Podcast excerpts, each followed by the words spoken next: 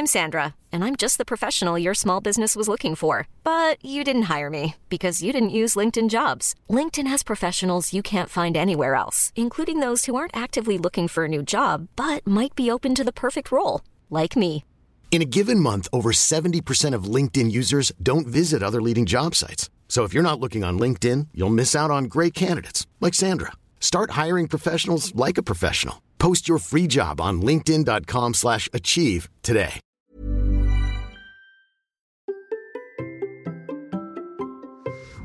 Et si nous partions à la rencontre du kiné le plus célèbre de France?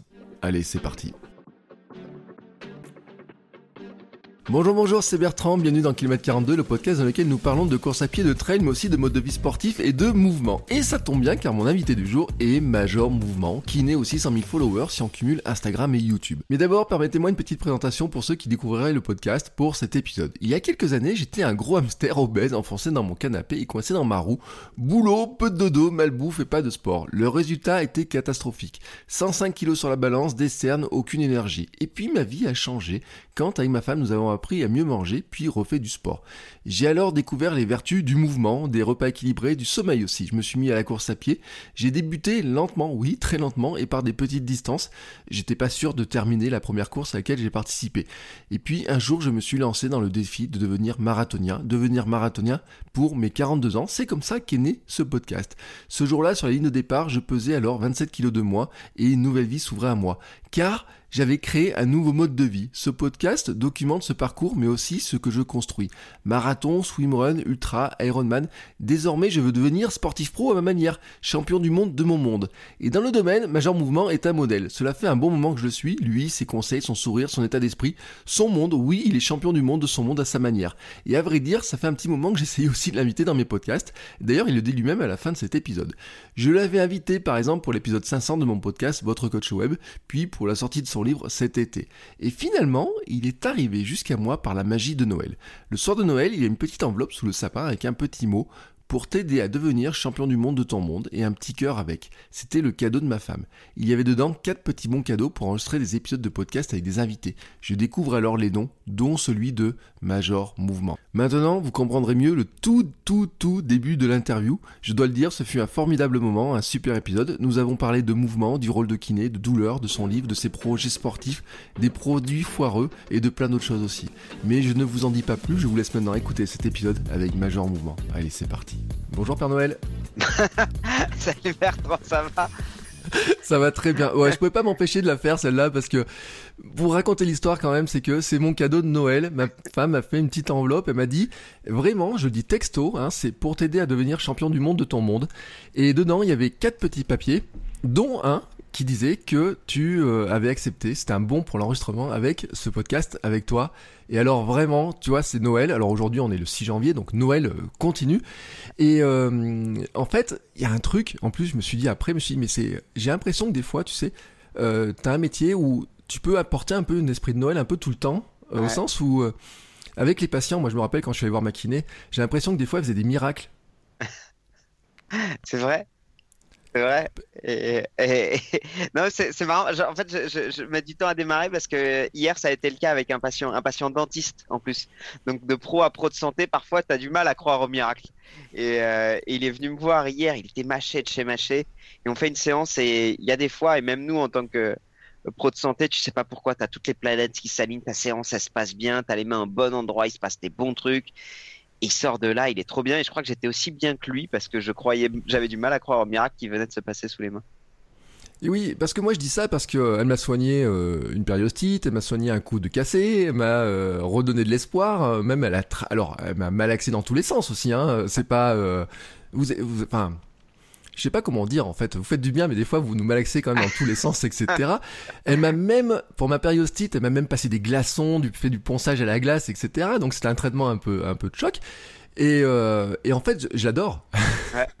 T'aimes bien qu'on te maltraite, Bertrand bah écoute, quand elle m'a redonné l'espoir et qu'elle m'a dit, euh, bah peut-être que le marathon est possible, c'était pour Ouais. la périostite sur mon premier marathon. Ouais. Sur le coup, je me suis dit, ça reste mon seul espoir en fait. J'avais vu euh, il y a, y a 15 ans, avant même que je sois kiné, une interview de Clément Poitrenaud, un des joueurs emblématiques du Stade toulousain, très grand joueur du, du 15 de France. Et, il, dit, il allait chez le kiné, il se faisait masser à ce moment-là, et il disait que c'était un espace qu'il aimait bien, non seulement parce qu'on leur faisait du soin au corps, mais surtout du soin à la tête. Parce que euh, on a cette dimension peut-être en tant que kiné qui est vachement issue du terrain. Parce que on soigne une périostite, mais on sait aussi ce que c'est un mec qui doit s'entraîner avec des objectifs souvent amateurs autour d'une périostite. Et l'état de frustration que ça génère du mec qui se dit putain, mais avant j'étais capable de courir 12 km sans problème et maintenant, à cause d'un petit truc pourri dans la jambe, je peux même plus courir 4 km et mon marathon, comment je peux faire 42 bornes si je suis pas capable d'en faire 4 mm. Et t'as beau faire tout ce que tu veux à la jambe, si tu t'occupes pas de ce qui se passe dans la tête, euh, ton traitement il sera pourrave. Ouais, mais cette frustration, je, me rappelle parce que c'était mon marathon d'anniversaire. Mon marathon de mes 42 ans pour 42 bornes pour mes 42, ans. 42 bornes. Et tu choses du 42, Bertrand? Ah, non, euh, si je devais te mettre mon, mon, pied au cul, ça serait plutôt du 47. J'ai remesuré hier, tu sais, tu peux mettre un grand coup de tatane dans un ballon avec, mes, grandes chaussures. Euh, ça me permet pas de marcher sur l'eau, de courir plus vite, euh, de flotter sur la boue, quoi que ce soit. Mais bon, euh, en tout cas, ça, je sais pas si c'est un avantage d'ailleurs, c'est d'avoir des, grands panards. mais en tout cas, des hommes aux grandes chaussures, Bertrand. Hein? tu sais, ce qu'on dit des hommes, des, hommes pieds, Bertrand oui, j'ai lu ton livre. Il y a des idées dans le bouquin et tout. Euh, je, vois à peu près où va aller la blague. Euh, alors, d'ailleurs, ça me donne euh, un, truc sur le, livre, c'est que j'avais acheté ton livre à la sortie et j'ai été mais bluffé par la qualité du livre. parce que des fois, on achète des bouquins, tu sais, on les, on les regarde un petit peu, etc. Et c'est pas que j'avais un doute, hein, soyons honnêtes, mais en fait, il est allé dans des dimensions que j'imaginais pas. Bah, merci. Et, euh, et même si tu avais eu un doute, je l'aurais trouvé légitime parce que parce qu'on peut avoir la sensation qu'au travers de ce que je fais sur les réseaux sociaux, que je donne tout. Et, et, tiens, j'en parlais justement hier avec mon patient dentiste et je lui disais, je pense que ma plus grande frustration, c'est que les gens ont parfois l'impression de connaître Grégoire parce qu'ils suivent mon Instagram. Mais en fait, j'ai tellement plus à donner que ce que je donne sur Instagram. Et réellement, hein, à la fois en termes de contenu santé, en termes mon outil principal, ce que je dis régulièrement, c'est ça. Hein. Bon là je me permets une petite pause parce qu'en fait on a enregistré c'est un podcast en vidéo et là il montre ses mains. Voilà alors euh, bien sûr l'audio vous pouvez pas trop comprendre mais en fait il montre ses mains. Allez c'est reparti. C'est pas ma bouche. Et sur Instagram je ne peux donner que ça. Euh, et, euh, et, dans le livre je pense que au moins de de, de, de, de mon raisonnement, de ma philosophie, de mes conseils santé, j'ai pu donner un bon gros bloc de ce que je sais. Et donc ton doute, je suis content que tu l'exprimes parce que parce qu'il met le doigt sur euh, aussi quelque chose de notre société où parfois on peut avoir un peu peur que les gens ne soient qu'une façade et qu'il n'y ait rien derrière la façade. Et je suis content justement que derrière mon livre, euh, tu puisses te dire ah en fait il y a plus. Ça me fait plaisir ce que tu me dis. Et euh, parce que en fait, en plus, euh, il y a des trucs, tu, euh, tu dis lâchez-vous la grappe, il y a du développement personnel, je veux dire, dans, dans, dans, dans l'esprit, il y a des... il y a des un truc sur la douleur moi j'ai trouvé extrêmement intéressant. Puis en plus qui me parle énormément en ce moment parce qu'on va pas faire une consultation mais j'ai mal au genou et j'avais mal au dos la semaine dernière. Alors euh, mais euh, à chaque fois, je me dis, mais d'où ça peut venir, etc. Puis tu sais, quand je vais voir un ostéo, il me dit, mais vous êtes bloqué dans un sens, vous avez le bassin qui est bloqué, la cheville qui est bloquée, etc. Et je crois que c'est la semaine dernière, hein, il y a pas longtemps, t'as sorti une vidéo justement sur les exercices.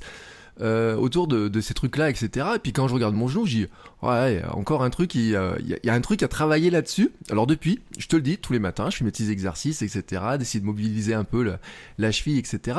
Mais quand on regarde comme ça, on se dit c'est le corps est quand même une sacrée machine. Ouais. C'est une machine exceptionnelle. Et, je pense que c'est parfois la différence que je peux avoir avec certains ostéos, euh, avec qui euh, je, m'entends très bien, je précise, je, ne suis absolument pas dans le conflit kiné-ostéo, ça je m'en branle. Mais euh, parfois l'ostéopathie va chercher des explications à des problèmes qu'on n'est pas capable d'expliquer. Et moi, je m'intéresse toujours à me dire, Comment toi tu t'es senti Bertrand quand tu as eu un professionnel de santé qui a dit vous êtes bloqué de là, vous êtes bloqué de là, vous êtes bloqué de là Tu t'es senti bien ou au contraire tu t'es dit bah, putain merde j'ai encore des blocages? Ah, moi, je me suis dit, ça fait quand même trois fois qu'ils me le disent d'affilée. Comment je fais pour m'en sortir? Exactement. Et donc, en fait, moi, ce que je me dis, et ça, j'ai changé dans, dans, mon approche depuis trois à quatre ans, les neurosciences, comment fonctionne la douleur, comment fonctionne le corps humain a énormément modifié mon discours et mon approche. Et aujourd'hui, je dois être tout à fait franc, j'ai fait le deuil de l'explication de la douleur. Mais vraiment, c'est un deuil que j'ai dû faire. Aujourd'hui, quand j'ai un patient qui vient avec une douleur de genou, je n'ai plus la prétention à la fin de la séance de pouvoir lui dire c'est ça qui vous fait mal.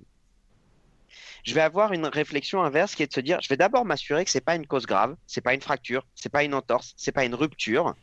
Maintenant, quels sont les éléments qui ont été mis en surcontrainte à un moment donné? Quels sont ceux qui ont été mis en sous-contrainte? Et comment est-ce qu'avec mon raisonnement, mes outils, je vais pouvoir diminuer une douleur, soit en faisant du renforcement, soit en faisant des étirements, soit en faisant de la mobilité. Et je vais aller dans le sens de ce qui diminue mes symptômes. Et en fait, à partir du moment où tu fais le deuil de c'est ça qui vous fait mal et plutôt être dans l'actif et faire ça pour vous faire du bien, en fait, tu es dans une démarche à la fois d'autonomie de ton patient et de sans cesse renouvellement. Et je vais te dire un truc qui m'a assez amusé. L'autre jour, euh, j'ai fait une vidéo avec Claude de Colanta. Alors les gens le connaissent pour Colanta, mais ils le connaissent assez rarement pour sa course à pied. C'est un très bon trailer. Là, il prépare quand même euh, les Templiers. Mm. Euh, il est costaud. Moi, j'ai couru avec lui. Il est assez impressionnant. C'est un mec qui est extrêmement humble et accessible.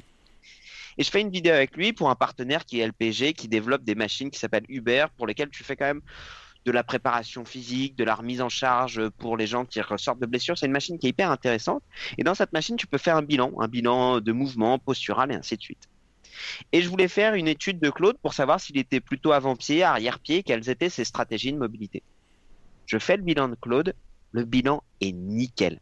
J'ai rarement vu ça. Le mec est hyper équilibré, stable, il est capable d'être avant-pied, arrière-pied, il a une super bonne euh, réponse. Et tu sais quelle a été ma réponse? Je dis, bah Claude, j'ai fait mon bilan, je pensais voir un déséquilibre, un déficit quel qu'il soit, comme normalement on le fait chez les gens. Et Claude, t'es nickel. Tout va très bien. Et tu sais ce qu'il m'a répondu? Il dit bah putain, ça fait du bien à entendre. Je m'y file en permanence à l'entraînement. C'est difficile de jongler sur tout. Et ben, je suis content qu'il y ait un professionnel de santé et une machine qui me disent que je suis sur la bonne voie. Et c'est là où je me suis dit, est-ce que parfois notre rôle en tant que professionnel de santé, d'assumer un peu cette notion de bah, j'ai une forme je mets des guillemets, les gens peuvent pas le voir, mais d'autorité hein, de, par, de par le diplôme, tu l'appelles comme tu veux, mais de dire aux gens, c'est bien ce que tu fais en fait, tu es dans la bonne direction. Oui, c'est vrai qu'on l'entend pas assez, mais euh, euh, souvent, en fait, euh, moi, je viens de voir, enfin, je viens de voir toi, non, mais ma, kiné qui est. Euh, on a un point de commun en plus, c'est que vous êtes, vous jouez au rugby, vous êtes assez petit en taille, elle est encore plus petite que toi. et et en, fait, elle est, elle est, comment dire, j'ai perdu ce que je voulais dire, mais c'est pas grave. le point commun entre ta kiné et moi, et, ça fait du bien qu'elle te dise que ça aille bien. Mais en général, on va vous voir que quand ça va mal, alors que peut-être qu'il faudrait vous voir aussi quand ça va bien. Ah, je sais pas. Je sais pas, parce que quand on commence à comprendre comment fonctionne la douleur, tiens, on va faire un petit test. Ça peut être assez marrant, les gens peuvent le faire avec nous, ceux qui nous écoutent. On va prendre deux minutes pour le faire.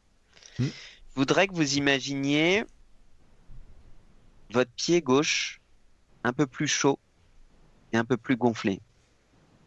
Et vous allez imaginer vraiment que cette sensation de gonflement, votre pied va prendre de plus en plus de place dans votre chaussette. Vous allez sentir la, sensation de votre chaussette qui comprime de plus en plus ce pied qui va être de plus en plus chaud. Imaginez un œdème, hein, ces pieds un peu plus gros, plus volumineux, plus rouges, plus chauds dans votre pied, dans votre chaussette. Et vous allez imaginer ce pied gonflé et, et, et prendre de plus en plus de place dans votre jambe jusqu'à atteindre une forme de lourdeur. Et cette jambe va être lourde, plus lourde, plus lourde que votre jambe droite. Tu le sens ou pas, Bertrand? Oui, je le sens bien là tout de suite. Est-ce que les gens l'ont senti?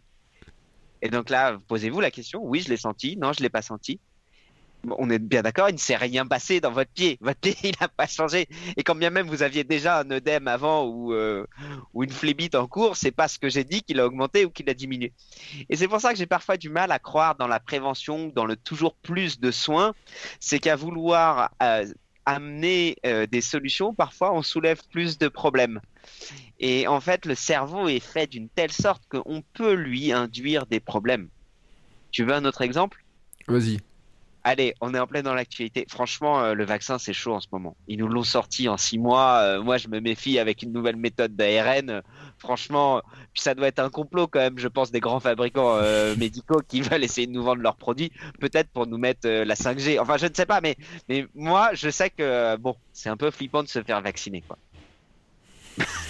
versus bon bah en fait l'ARN en fait on te on te on t'injecte uniquement une surface de la protéine qui est présente sur le Covid-19 pour permettre à tes cellules de le reproduire. Mais ce que je veux dire c'est que c'est tellement facile juste avec des mots d'implanter des symptômes, des peurs et des douleurs dans le cerveau des gens uniquement avec deux mots qu'il est nécessaire d'en avoir conscience quand on est soigné. Oui, mais en fait, c'est euh, moi dans mon métier, je lis beaucoup cette Godine. Alors, je sais pas si tu l'as lu, mais euh, qui, euh, j'ai vu que tu avais recommandé de regarder Gary Vee. Alors moi, je vais te mettre une recommandation. Faut que tu écoutes cette Godine, Akimbo, son podcast, quand tu vas courir. Et euh, cette Godin, qui est quand même le, le, gars qui a inventé le terme de buzz marketing, marketing viral, enfin tous ces concepts-là, il dit qu'en fait, on, le marketeur raconte des histoires, mais que tout le monde a une histoire dans sa tête et que toute personne qui arrive en face a une histoire. Et qu'à un moment donné, c'est est-ce que les histoires vont se rencontrer? Est-ce qu'on va la modifier? Est-ce qu'on va l'amplifier, etc. Et finalement, ces histoires de virus, de, de tout ça, ce sont que des histoires. Et, on vient renchérir sur les histoires, ça vient de se construire, etc. De même d'ailleurs que, pour revenir au sport, je pense que moi je me suis longtemps fait l'histoire comme quoi j'étais pas capable de me remettre au sport. Euh, après avoir, euh, quand je pesais 105 kilos, quand, euh, enfin j'arrivais pas au bout de ma rue en courant quoi. Mm. Et dans ton livre, d'ailleurs, tu parles de ça, de cette reprise, de cette difficulté. J'avais été très marqué par une vidéo que je crois que tu avais faite, je sais pas si tu en reparles dans le livre, sur l'histoire du, du surentraînement qui mm. peut arriver à ceux qui reprennent le sport et qui ont leur, leur histoire de leur ancien niveau en fait. Mm. Et en fait, tu soulèves plein de trucs qui sont hyper intéressants. Euh, la première, c'est se poser la question qu'est-ce qui fait que tu crois à ta propre histoire de tu ne peux pas? Parce que dans le développement personnel, ils vont parler les, croyances limitantes. Hein. Mm. Ça porte un nom, j'aime bien ce mot-là, croyance limitante. Tu crois toi-même que tu es limité. Et quand en plus de ça, cette croyance est confirmée par une douleur ou par un inconfort lors de la pratique sportive, ça va te conforter dans cette croyance. T'imagines pas le nombre de patients où moi je leur explose ces croyances en faisant de l'exposition graduelle à la douleur. Et parfois, tu as des biais cognitifs qui font qu'ils ne veulent pas, ils ont trop peur d'avoir mal. Et quand tu leur dis, si, si, vous inquiétez pas, ça, vous êtes capable de le tolérer. Et ce cheminement, tu le fais, tu pourras regarder, j'ai fait une vidéo sur ma chaîne YouTube où un mec qui a un limbago, je lui fais faire du Jefferson Curl avec 8 kilos. Donc il ne peut pas bouger. À la fin de la séance, je le fais se pencher avec une kettlebell en fin d'amplitude en flexion. Et ça, je trouve ça passionnant en fait, parce que l'exposition graduelle à la douleur, encore plus pour, pour les gens qui, qui ont peur d'avoir mal, c'est un exemple comme si quelqu'un était dans sa chambre, avait les volets fermés, passait son temps à regarder uniquement BFM et se persuader que dès qu'il va sortir, il va prendre un attentat sur la gueule, qu'il va prendre le Covid sur la gueule, qu'il va prendre euh, une bombe nucléaire ou un incendie. Et eh ben nous, notre job, c'est dans un premier temps lui ouvrir les volets. Dans un premier temps, lui éteindre sa télé. Dans un premier temps, en fait, lui montrer des signes que l'histoire à laquelle il croit et à laquelle il s'accroche depuis tant de temps est pas légitime mais en même temps de lui expliquer que, en effet, si jamais dès demain il va aller courir dans un volcan, il a plus de chances de prendre une éruption sur la gueule que d'être dans son salon. Que si jamais demain il part en Syrie pour aller venger la veuve et l'orphelin, bah, il y a de fortes chances que malheureusement il s'en sorte pas. Et donc c'est positionner le bon curseur dans ça, il n'y a aucune raison d'avoir peur et d'avoir mal. Ça, par contre, si jamais tu te fais un 42 bornes alors que tu n'as jamais couru depuis 5 ans, et là, ça va être du surentraînement, bah, tu risques de te blesser. Et c'est ça qui est passionnant, parce que cette réponse, elle ne peut quasiment être qu'individuelle. Et cette réponse, elle ne peut être qu'entendue si la personne est capable de changer l'histoire à laquelle il croit. Et là, tu passes quasiment dans une toute autre sphère, qui n'est plus seulement la sphère physique, mais dans la sphère émotionnelle, dans la sphère de l'histoire. Qui a raconté cette histoire à cette personne? Est-ce que c'est ses parents? T'es gros, tu peux pas courir. Est-ce que c'est son prof de sport? T'es gros et tu dois courir et si tu cours pas, tu vas toujours rester gros. Est-ce que c'est sa femme? Mais moi, chérie, je t'aime bien avec tes petits, tes petits bourrelets comme ça, ça, ça te rend sexy? Est-ce que c'est son mari? Est-ce que c'est c'est son boss? Est-ce que c'est soi-même? Et on se remplit d'histoires en fait. Hmm. Alors, dans mes auditeurs, on en a beaucoup qui ont été martyrisés par leur prof de collège au sport, quand même. Hein. Les croix du collège, hein, qui a, été, fait des, dégâts qui sont euh, assez incroyables. Hein. Ouais. Je vais te raconter une histoire. J'ai eu une, euh, une personne à qui j'ai beaucoup échangé euh, sur Instagram. Elle est IMC, elle a 19 ans, je crois. infirme moteur cérébral, c'est toutes les personnes qui ont eu des lésions cérébrales autour de la naissance. Donc elle, elle est handicapée euh, et donc c'est quelqu'un qui qui va avoir ce qu'on appelle des schémas en triple flexion, triple extension. Donc au niveau des bras, tu vas avoir les bras complètement fléchis ou les jambes complètement tendues. Eh bien, en fait, elle a eu un connard de prof de sport qui pensait que c'était bon pour elle, pour son développement mental, de dépasser ses limites, et qui lui a fait faire du handball alors qu'elle n'était pas capable de marcher. Il l'a allongée dans les buts et il demandait à toute l'équipe de lui tirer un maximum de ballons dessus pour lui montrer ce que la vie c'était. Mm. Et t'imagines un peu le poids de l'humiliation pour quelqu'un qui, devant, à 13-14 ans, n'arrive pas déjà à marcher, qui se fait tirer dessus par toute sa classe?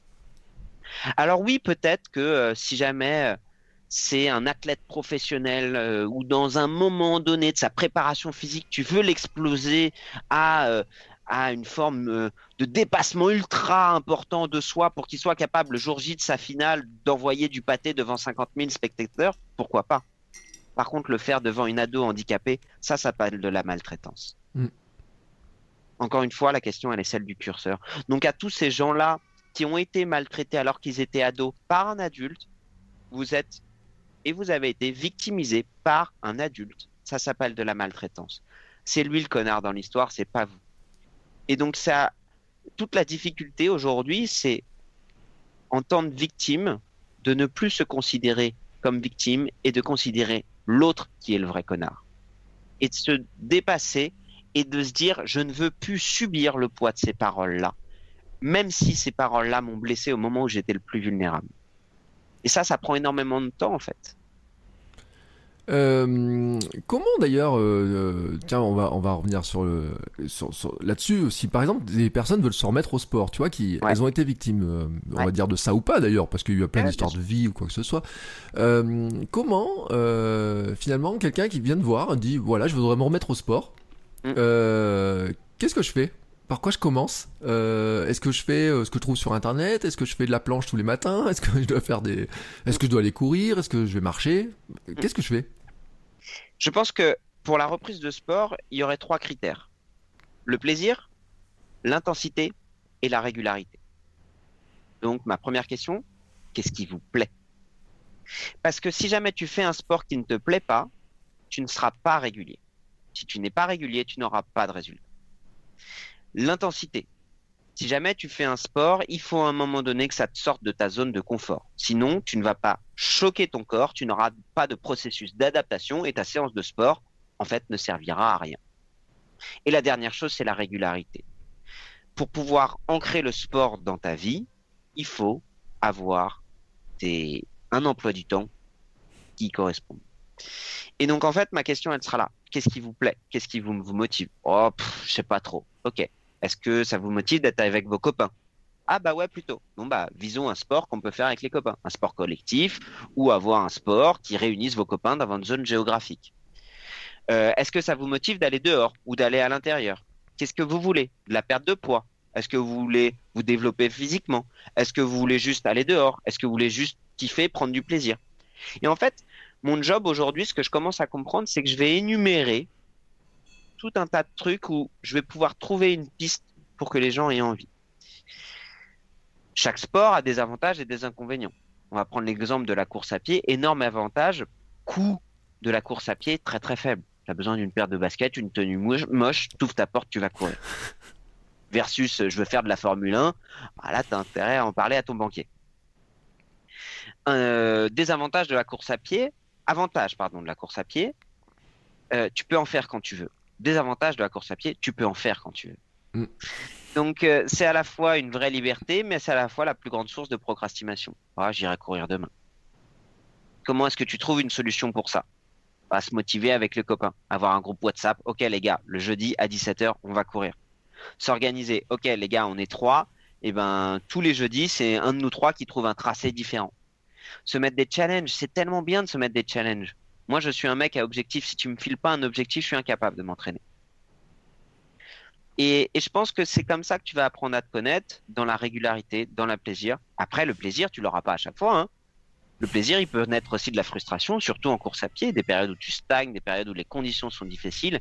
Et le plaisir, tu l'auras à la fin de ta séance quand tu diras putain, je l'ai fait alors que c'était atroce, quoi. Et ça, ça vient avec le temps, ça vient avec l'expérience. Et, tu sais, moi, je me suis mis à, la course à pied il y a un an et demi pour le, half marathon des sables. Avant, euh, moi, je suis issu des sports collectifs, euh, du rugby. Euh, pour moi, courir, c'était la punition. Je pouvais pas concevoir qu'on prenne du plaisir à courir. Et j'ai commencé à prendre du plaisir à courir quand j'avais un objectif. Ok, dans 5 mois, je veux être prêt pour courir 120 bornes avec 8 kilos sur le dos dans le désert. Et du coup, bah, j'avais cette idée où chaque fois que je courais, je mettais une brique en plus. Je mettais une brique en plus, je mettais une brique en plus, et du coup, à la fin, j'avais un mur, et ce mur, c'était mon corps qui s'était entraîné pour pouvoir subir ça. Et, et parfois, c'était très dur de mettre une brique. Et tu vois, typiquement, mon 20 km, mon premier 20 km a été quatre fois pire que mon marathon. Parce que j'étais dans des conditions difficiles, parce que mentalement, J'y suis allé euh, alors que j'avais pas envie. J'étais dans des conditions difficiles et, et, j'en ai chié, mais tellement chié. Et à la fin, j'étais content parce que je me dis, bah, tu vois, ça, tu es capable de le faire. Et juste avant de partir, en fait, j'avais eu euh, l'idée, ça, ça vient de mon métier, de me dire, si tu dois te préparer pour un 120 km, tu dois, avant de te préparer, savoir dans quel ordre tu dois le faire. De quoi tu as besoin pour courir 120 km bah, Tu as besoin de t'entourer de gens qui ont déjà couru ça. Et donc, j'ai fait appel à ma communauté sur Instagram. Quels sont vos conseils pour courir 120 km Et déjà, tu te rends compte que à l'époque, je devais avoir peut-être 140 000 personnes qui me suivaient. Sur 140 000, quand tu demandes quels sont vos conseils pour courir 120 km, bah, t'as que 20 ou 30 réponses déjà.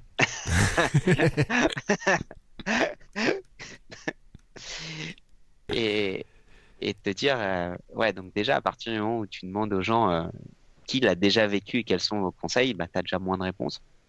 Et le meilleur conseil qu'on m'ait donné, c'est euh, Yann Lemeur qui me l'a donné, YLM Sport and Science sur Instagram, qui est un des meilleurs experts français en sciences de l'entraînement. Je vais bientôt faire un, podcast avec lui. Si tu peux l'avoir, Bertrand, dans ton podcast, Yann Lemeur, il est très difficile euh, d'accès, mais pourtant il est hyper hyper gentil. Un des mecs les plus brillants et les plus intelligents que je connaisse, que je connaisse dans la science de l'entraînement. Et comme souvent, quand les gens sont très intelligents et très brillants, extrêmement humbles. Mm mais c'est une bibliothèque humaine. Mais le mec est d'une accessibilité. Tu vois, c'est le genre de mec, tu peux lui poser une question, il va te répondre pendant 45 minutes, il n'aura pas vu le temps passer. Enfin bref. Et, et lui, il m'avait dit, Greg, si tu veux te, préparer pour courir 120 km, l'erreur, ce serait de, de t'entraîner quand tout va bien, de t'entraîner quand tu as bien mangé, de t'entraîner quand tu es reposé. Parce que quand tu vas courir 120 km, tu seras crevé, tu auras faim, tu seras saoulé, tu seras gonflé, tu seras fatigué. Et cet état émotionnel et mental et physique, c'est celui-là dans lequel tu dois t'entraîner. Donc lève-toi à 4 heures du matin quand tu as picolé la veille. Bon, évidemment pas trop picolé, mais tu vois, dans cet état de, de mm. je suis pas bien. Euh, va t'entraîner quand tu t'es engueulé avec ta femme. Va t'entraîner quand tu as passé une sale journée au boulot. Parce que cet état émotionnel-là, physique, et tout est lié, que tu vas ressentir, c'est celui dont tu auras besoin quand tu seras vraiment dans le dur. Et c'est, et tu vois, de ce que j'en retiens, je retiens presque autant de choses de ma préparation physique que de la course en elle-même parce que je suis allé chercher des trucs en moi que je connaissais pas. Et, je vais aller plus loin, Bertrand, parce que je te vois, là, on est sur Skype et je te vois en train de m'écouter. Je vois que ça t'intéresse. quand j'avais 20 ans, je regardais, tu sais, euh, le Loft Story ou Secret Story. J'avais, euh, je vais être très franc, hein, très très peu de respect et d'empathie pour les gens qui faisaient ça et ça me gonflait d'imaginer qu'on pouvait avoir 20 ans, aucun projet professionnel et être exposé à autant de célébrités. J'éprouvais même de la jalousie, sentiment que je n'ai plus du tout aujourd'hui. Euh, à l'égard de ces gens-là qui ne faisaient rien et à qui on, tirait des tapis rouges alors qu'ils ne faisaient rien. Et je trouvais que c'était symptomatique, d'une société qui, qui s'autopignolait à ne rien faire. Enfin bref. Et quand ils étaient dans le confessionnal, ils disaient oh, J'ai appris tellement de choses sur moi. Et je trouvais que c'était mais d'un ridicule Comment est-ce que tu peux apprendre sur toi dans une maison avec 12 personnes? Enfin, tu n'apprends rien sur toi, ou alors c'est vraiment que tu ne connais rien sur toi si dans mm. ces conditions-là, tu apprends des trucs sur toi. Et ben, cette phrase-là, pour le coup, je suis assez fier de pouvoir la sortir. Ouais, j'ai appris des trucs sur moi en faisant mon marathon, en faisant un 20 km horrible, en faisant le half marathon des sables, en faisant une régularité d'entraînement quand tu as tout sauf envie d'aller t'entraîner et que tu vois que tu es capable de le faire physiquement, émotionnellement et psychologiquement. Mm. Mais c'est ce que je disais dans mon épisode de ce matin, en fait, c'est que en fait, la préparation, le plan de préparation, le fameux plan de préparation marathon, ou de, de tout ce que tu veux. De 5 km, ou de 2 km, ou de, de 30 secondes de gainage, hein, on s'en fout, hein, c'est le même, le même parcours. Hein. Il t'apprend énormément de choses, et en fait, euh, quand j'ai fait mon, mon, marathon à Paris, il y a un monsieur derrière moi qui a dit euh, Ah ben là, on vient chercher la cerise. Et j'ai dit, ah, la cerise sur le gâteau. Il me dit oui, parce qu'il me dit, moi, ce que je prépare, c'est la préparation. C'est là où j'apprends le plus de trucs. Euh, là, je viens juste récolter le trophée. Et j'aime bien, j'aime bien cette image-là parce que euh, la préparation, puis toi, tu l'as dit finalement, euh, c'était 5 mois de préparation ton, pour le half. Ouais. Faut aimer la prépa, quoi. Faut aimer la prépa et faut, faut aimer les up and down de la prépa, en fait t'as pas de préparation optimale. Et je pense que, que tu auras Marine Leleu et c'est ce qu'elle te dira. La blessure, elle fait partie du sportif. La douleur, elle, euh, pardon, la blessure fait partie de la vie du sportif. La douleur fait partie de la vie du sportif. Et je pense que le vrai sportif, c'est pas celui qui se blesse jamais, c'est pas celui qui est jamais en difficulté. C'est celui qui a des difficultés, qui est capable de changer et d'adapter son entraînement et sa vie pour pouvoir continuer. Tu veux une autre histoire? Ah, J'adore les histoires. J'ai regardé euh, euh, le reportage sur Teddy Riner qui est passé sur France 3 cet été, mm. où il apprend que les jeux vont être décalés, qu'il va devoir repartir sur un an. Et en parallèle de ça, j'ai vu un podcaster et un YouTuber que je ne porte pas dans mon cœur qui s'appelle Rudy Koya. Oui, j'ai écouté euh, son podcast, ouais. Ouais, qui critiquait la préparation physique de, de Teddy Riner. Et franchement, j'ai eu mal au cœur pour Teddy Riner quand j'entendais ça. Parce que Rudy Koya est sûrement un, très bon entraîneur pour la prise de masse, pour développer du muscle. Et avec tout le respect que j'ai pour la prise de masse et développer du muscle, ça n'a rien à voir avec être un judoka olympique, père de deux enfants, il a, mm. euh, Teddy Riner. C'est pas le même monde, c'est pas la même discipline, c'est pas la même vie, c'est pas les mêmes euh, échéances, c'est pas les mêmes enjeux émotionnels, financiers, sportifs. Euh, familiaux. Et ça m'a ça m'a blessé pour Teddy Riner. J'ai pas eu le temps de réagir parce que c'était pendant mes vacances et ça aurait été très personnel et contre Teddy Riner, euh, et contre Rudy Koya et en faveur de Teddy Riner de rentrer là-dedans. Mais j'ai eu de la peine pour lui de me dire, tiens, mais euh, développer des très gros pecs quelque part c'est tellement facile versus aller chercher une médaille olympique. Et je sais plus pourquoi je te disais ça, mais euh, pourquoi je te disais ça? Je sais plus. Mais la, critique du sportif, elle est tellement facile. Parce que la critique du sportif, c'est pas seulement faire un développé couché. C'est pas seulement avoir une exécution parfaite sur un développé couché. C'est être capable d'envoyer à la 17e seconde de ton combat en finale des Jeux Olympiques la bonne prise, le bon endroit. Et ça, ça découle de, d'années et d'années d'années d'entraînement, d'années d'années d'années de sacrifices. Franchement, quand tu vois Teddy Riner qui ne dort pas avec sa femme et qui voit pas ses enfants, tout ça pour aller chercher une médaille, mais qu'on le laisse tranquille, quoi. Mm.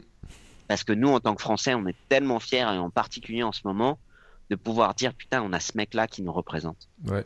Mais je vais te raconter un truc, c'est que à toi le Toulousain, moi je suis à Clermont et à Clermont, euh, quand j'étais gamin, je jouais à l'ASM au foot et puis je voyais les rugbyman à côté et donc certains qui euh, ont grandi dans ce culte que l'ASM ne gagnerait jamais la finale du top 14, le Brennus, tu sais. Et donc, euh, et euh, chaque année, on avait des gens qui critiquaient, qui disaient mais c'est pas possible quoi, ça fait la quatrième d'affilée qu'on perd, la cinquième, la dixième, etc. Et ils disaient mais c'est des chèvres. Et je dis non. Il y, a, juste 30 gars qui rentrent sur le terrain, qui, ont, qui veulent juste toucher le même bout de bois au bout. Ça veut pas dire qu'il y en a qui sont plus mauvais. C'est qu'il y a, y a plein de trucs qui se mettent, etc. Et y compris d'ailleurs l'histoire, tu sais, ils avaient fait venir un préparateur mental pour essayer de voir s'il n'y avait pas un truc à débloquer, etc. Putain, ça avait encore raté. Tu te dis, attends, c'est pas possible, il en faut un autre, etc. Et euh, on se rend pas compte en fait à quel point c'était les premiers malheureux, c'était ça. Et puis le mec il leur tapait, il leur dit, franchement quoi, vous avez encore perdu, merde quoi. Nous on fait quoi derrière? Mm. Non mais attends, franchement, nous on a eu la chance de les suivre en finale. Mm. Tu vois, d'aller tous les gens en finale. Et alors la première année ils sont pas allés en finale on s'est dit merde, c'est triste quand même, tu vois. Et, euh, et c'est vrai qu'on tape sur eux alors que finalement c'était déjà exceptionnel, tu vois, d'arriver à ce résultat-là. Mais quand ils pensent, alors tous les deux on est rugby, hein, mais déjà Clermont c'est une équipe qui est, qui est, quand même hyper agréable à voir jouer. Et surtout, ils ont fait pendant combien d'années d'affilée une finale. C'est ça en fait le vrai truc, la vraie performance, elle est de se dire pendant combien d'années d'affilée ils ont fini premier du championnat en fait? Et oui, bah ils étaient, ils perdaient en finale. Mais combien d'années ils ont été en fait euh, Puis surtout ils, ils mettent pain. Tu te rends compte que finalement cette fameuse cerise, ce qui est dommage, c'est que parfois elle peut te gâcher tout le gâteau.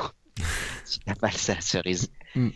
Et, et je pense que les vrais sportifs, ils sont capables de voir la, le gâteau même quand il n'y a pas la cerise dessus. Alors, euh, c'est, c'est- non, c'est, magnifique en fait. Euh, j'étais perdu dans mes, dans mes pensées, j'étais en train de penser à mes cerises sur le gâteau, Euh, etc. ouais. Parce que c'est un, c'est un outil que j'utilise, la cerise et le gâteau aussi en vente, Ouais. tu sais. Ouais. Euh, c'est l'image de dire, euh, si je te, si on va tous les deux manger un, un gâteau, et que euh, moi, on je, je prends le supplément avec la cerise, et que toi, t'as pas pris le supplément cerise, quand tu regardes mon gâteau, tout d'un coup, tu as trouvé que ton gâteau à toi, il est, il est pas terrible parce que t'as pas la cerise. Tu sais, c'est cette image-là, C'est vrai. Tu, tu te dis ça gâche tout et en vente on l'utilise. Tu sais en marketing on l'utilise on dit bah on met un bonus ça s'appelle la cerise. Les gens ils achètent la cerise et en fait on veut qu'ils achètent le gâteau mais euh, c'est ce truc là mais Et- en sport et- c'est un peu différent.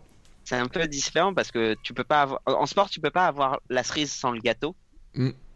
Et, et j'ai même envie d'aller plus loin, tu vois. Moi, je le vois et ça, ça fait écho au livre. Tu m'as dit, j'a- j'avais un doute. Ma plus grande crainte, moi, c'est justement que les gens, quand ils achetaient mon livre, de finalement qu'ils n'achètent que la cerise et qu'ils n'aient pas le gâteau. Et sur Instagram, tu le vois tellement. Des gens qui se racontent des fausses vies, tu vois. Ils ne montrent que la cerise. Tout simplement parce qu'ils n'ont pas de gâteau derrière. Mm. Et, et, et, et je la connais, la réalité. hein. Principalement dans le milieu de la, de la musculation. C'est plus difficile à tricher dans le milieu du running. hein, parce que tu as, quand même, à un moment donné, des courses, des temps. Et tu peux difficilement mentir sur des temps. Dans le milieu de la musculation, euh, il y en a qui se font des périodes de sèche, des périodes euh, d'extrême restriction alimentaire, pendant lesquelles ils vont prendre 3500 photos. Tout au long de l'année, ils balancent les 3500 photos et tu les vois en dehors de l'année. Ils sont, ils sont, ils sont normaux. Hmm. Et je trouve ça, c'est de l'arnaque en fait. C'est mentir. C'est mentir. C'est trop facile en fait de, de, de, de se taper une super shape à un seul moment donné, de, de, continuer. Ce serait comme si, euh, bah, un peu comme si moi aujourd'hui je ne parlais que du half marathon des sables et que je me reposais sur mes lauriers pendant, pendant, pendant 120 ans. Moi je te le dis à toi parce que je l'ai pas encore dit, mais là je suis en train de préparer le, la, la maxi race d'Annecy. c'est ce que j'ai demandé justement parce qu'on t'a vu courir sur le bord de la plage on t'a vu reprendre l'entraînement courir avec ton petit euh, alors la vidéo. Juste- Excuse-moi, j'ai mon épouse qui me fait une information capitale. Merci mon chat. Tu vas euh, chez les souris. Ok, bisous, bye. Excuse-moi, c'était un, moment de vie. Oui, c'est ce que j'allais te dire, c'est qu'en fait, on doit euh, reprendre l'entraînement. Tu dis que tu avais un, un objectif d'aller courir. euh, Il y a une vidéo qui est très drôle, celle où tu dis que tu cours comme un papy là pour. euh, tu sais que les ceintures de course, ça existe en fait. Je les supporte pas, je m'en suis acheté une. J'ai l'impression de mettre une brassière. Alors je sais pas si je la mets au bon endroit parce que je la mets autour de la poitrine Mm. ou autour du ventre. J'ai l'impression que ça me comprime l'estomac. Mais je pense que je vais assez vite basculer sur un petit sac à dos de course. Ouais, moi j'ai un petit sac à dos, tu sais, dans lequel je mets mon petit truc, puis j'ai une petite ceinture qui, qui se met autour de la taille. Euh, je veux pas faire de la pub pour une marque, mais c'est une marque auvergnate, donc je le dis, c'est une euh, qui euh, dans lequel je peux tout mettre, y compris mon petit support pour téléphone, tu sais, je peux tout, euh, y compris ma petite télécommande, mon trépied. Donc je me suis, j'avais bien rigolé quand même, et je m'étais dit, bah tiens, mais qu'est-ce qu'il prépare comme objectif, qu'est-ce qui, qu'est-ce qui le motive comme ça? Parce que tu disais que t'étais un, un gars à objectif. Euh, alors justement, tu, as- tu, as, tu, as, tu as parlé de ton partenaire, je vais en profiter parce que pour le coup, moi, c'est ma relation avec mon partenaire qui m'a motivé à le faire. J'ai besoin d'objectifs sportifs. Euh, là, en ce moment, j'ai arrêté le, le rugby il y, a, il y a cinq ans à cause d'un traumatisme crânien. Ça a été très difficile de l'arrêter. Euh, je me suis mis au jiu-jitsu brésilien. Jiu-jitsu brésilien, au niveau Covid, je pense que c'est le pire des sports. Et du coup, la course à pied, c'est plutôt pas mal pour ça. Et donc, euh, je cherchais euh, quelque chose à faire. Et euh, justement, euh, Iron, qui m'avait accompagné sur le half marathon des sables, a beaucoup aimé la dimension humaine de ma narration. Les up and down de la préparation. Ils ont décidé de me suivre et on s'entend bien. Et je trouve que c'est quand même assez rare d'avoir des partenaires avec lesquels tu t'entends bien pour pouvoir le dire oralement. Et tu sais que j'ai très très peu de partenaires et je suis très content de bosser avec Iron. Et donc Iron est venu me voir avec plusieurs courses et ils m'ont dit l'avantage de la Maxi Race d'Annecy, c'est qu'elle a différentes formules. Et, euh, et donc là, moi, celle que j'ai choisie, c'est celle où je me sens capable de la faire, à savoir le marathon. Donc c'est euh, 42 bornes autour du lac d'Annecy avec 2500 de dénivelé positif. Hmm. Donc c'est costaud. Hmm. C'est costaud, euh, mais je pense que ça m'a apporté dans les délais que j'ai. mon ego m'aurait dit dès le départ fais la vraie maxi race et je crois que c'est euh, du coup 120 bornes sur deux jours ou 80 bornes c'est 80 bornes et je me suis dit non Greg ça t'en es pas capable t'en es pas capable avec tes délais avec ton boulot avec tous les trucs que tu vas arriver t'en es pas capable donc ne te lance pas un objectif qui va te faire exploser en plein vol fais un truc à ta portée et, et donc je me lance là-dessus et et ça je suis content de me dire ça va être dur parce que 42 km avec 2500 de dénivelé positif. Alors je sais pas si c'est vrai, mais j'avais entendu ça. Tu sais, je crois que c'est Marine Leleu qui me l'avait dit justement. Quand tu prends 2500 de dénivelé positif, c'est comme si tu rajoutais un zéro. Donc ça fait 25 bornes en plus. Mm. Je dis pas une connerie, Bertrand? Oui, après, on a des, des temps, on dit qu'on perd euh, par un kilomètre de dénivelé, on perd euh, euh, quelques minutes, un kilomètre équivalent. Ouais, c'est le, kilomètre vertical se transforme en minutes d'une manière ou d'une autre. Hein. Grosso modo, c'est comme si tu faisais un 50 bornes, quoi, grosso, on va dire, à peu près. Donc ouais, bon, tu vois, c'est pas le même calcul parce que du coup, moi, avec 2500, ça faisait 25 bornes de plus. Du coup, ça mm. faisait un 42 plus 25, 67. 67. Donc écoute, on verra bien. Tu m'avais posé une question tout à l'heure Non, mais ça dépend si tu arrives à trouver de la montée en fait, parce que j'allais dire, euh, à Toulouse, faut trouver des belles montées pour s'entraîner, ah, des. J'ai Pêche David qui est pas très très loin, j'y suis retourné là il y a deux jours. Euh, T'as des belles hauteurs sur, sur Pêche David, euh, après ça fait 70 mètres. Euh, mais je suis je suis pas contre, tu vois, maintenant que je sais ce que c'est me préparer, maintenant que je l'ai déjà vécu, le plaisir que j'en prends, je suis pas contre euh, prendre ma voiture, prendre mon vélo pour aller chercher d'autres horizons, pour, euh, entre guillemets, perdre du temps pour me faire une meilleure course d'entraînement. Parce que le plaisir dans l'entraînement, il est essentiel, je pense. Euh, alors j'avais une, une, petite, une petite question parce qu'on arrive sur la fin déjà. Euh, le, euh, c'est ma femme, elle m'a fait remarquer un truc. J'ai rigolé parce que bon, je, je, dis dans les coulisses, ça va pas lui plaire, je dis dans les coulisses, mais c'est pas grave.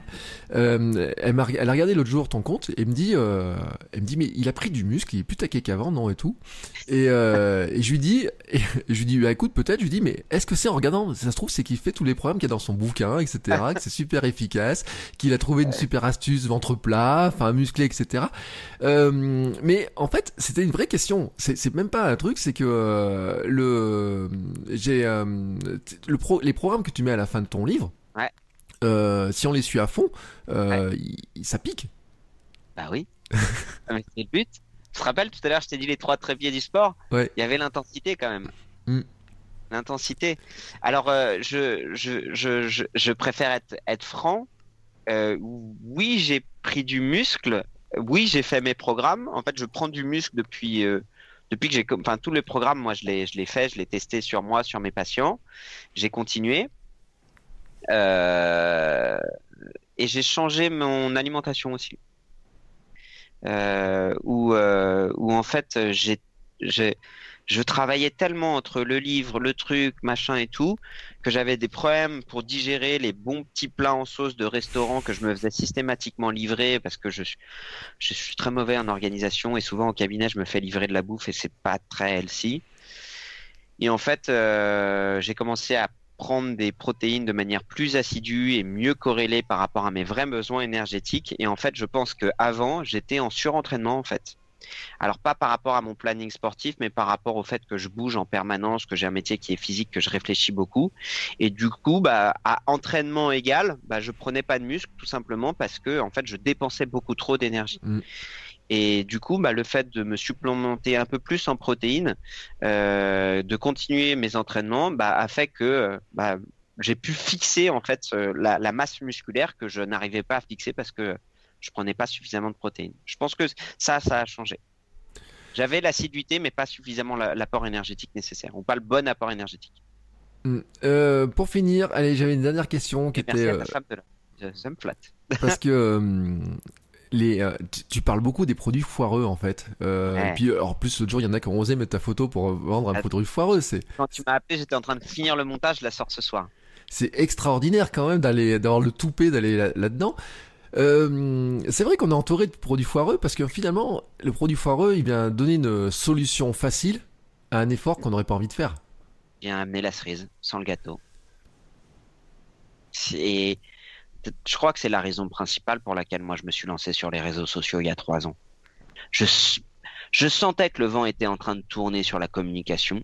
Je sentais qu'il y avait des barrières qui se brisaient, euh, qu'il y avait de plus en plus de produits miracles autour de la perte de poids, du truc, du machin. Et ça me gonflait en fait.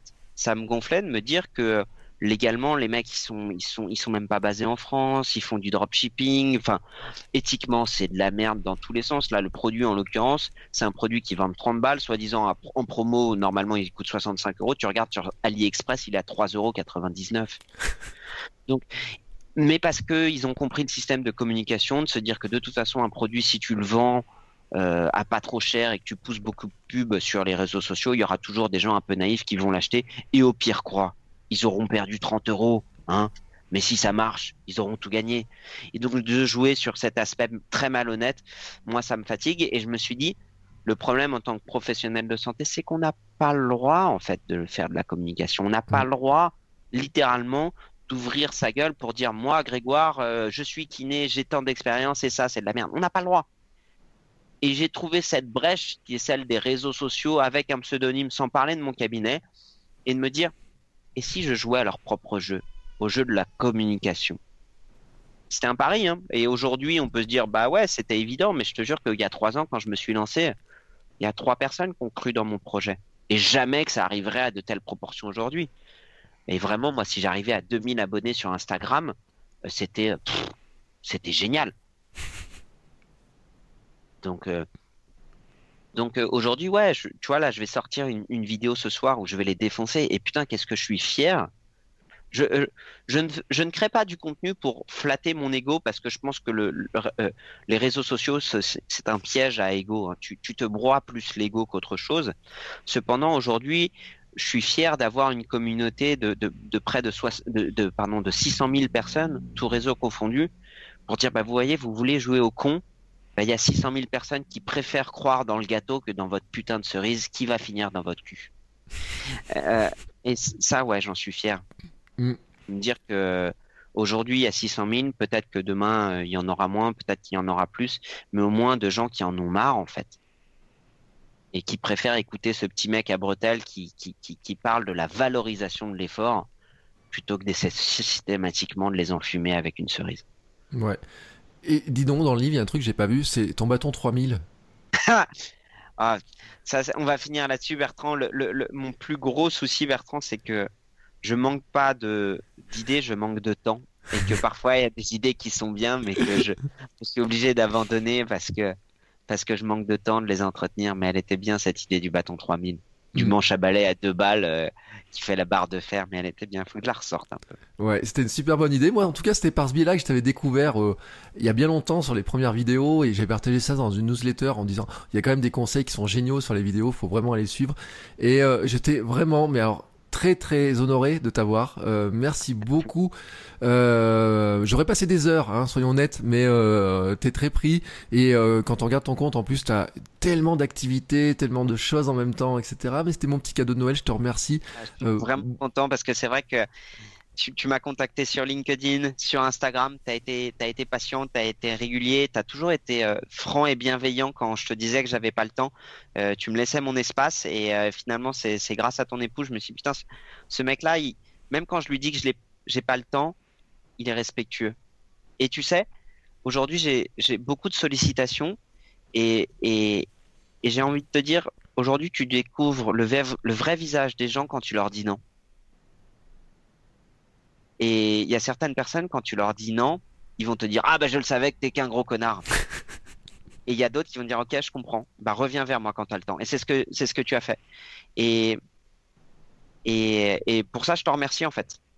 Parce que tu m'as montré ton vrai visage et ça me fait plaisir de voir que, que dans ma communauté, bah, j'ai des gens qui partagent les mêmes valeurs que moi, qui, qui se disent bah, bah je, je comprends qu'il n'ait pas le temps, je le prends pas pour moi. Je me dis juste bah il reviendra vers moi et d'avoir eu confiance en moi, bah, je te remercie. Eh ben merci beaucoup. C'était une magnifique conclusion. Euh, ben je te souhaite une bonne continuation. J'ai même pas besoin de dire où est-ce qu'on te retrouve parce que de toute façon, euh, bah, tout le monde te connaît ou presque. Hein, euh. pas forcément. Hein. Ouais. Pas forcément. Alors donc la, statistique, elle, est assez simple. Si, 600 000 personnes, on est à peu près 60 millions. Ça veut dire qu'il y a peut-être 1% des gens qui me connaissent en fait. Donc personne me connaît. bon, bah il y a du taf alors. Merci beaucoup Bertrand. Merci beaucoup à toi. Allez, bye bye. Bon, c'est encore moi. J'ai un dernier petit mot à vous dire avant de vous laisser écouter un autre épisode de podcast. Si vous avez apprécié ces épisodes, je vous invite à vous abonner, bien entendu, au podcast. Vous pouvez le faire sur Spotify, Apple Podcast et tous les lecteurs de podcasts. Mais aussi, si vous le voulez, à laisser une petite note 5 étoiles sur Apple Podcast. Vous savez que ça aidera le podcast à se faire découvrir et à permettre à plein de gens de découvrir aussi les vertus du mouvement. Allez, ce coup-là, je vous laisse et je vous souhaite à tous une très belle journée.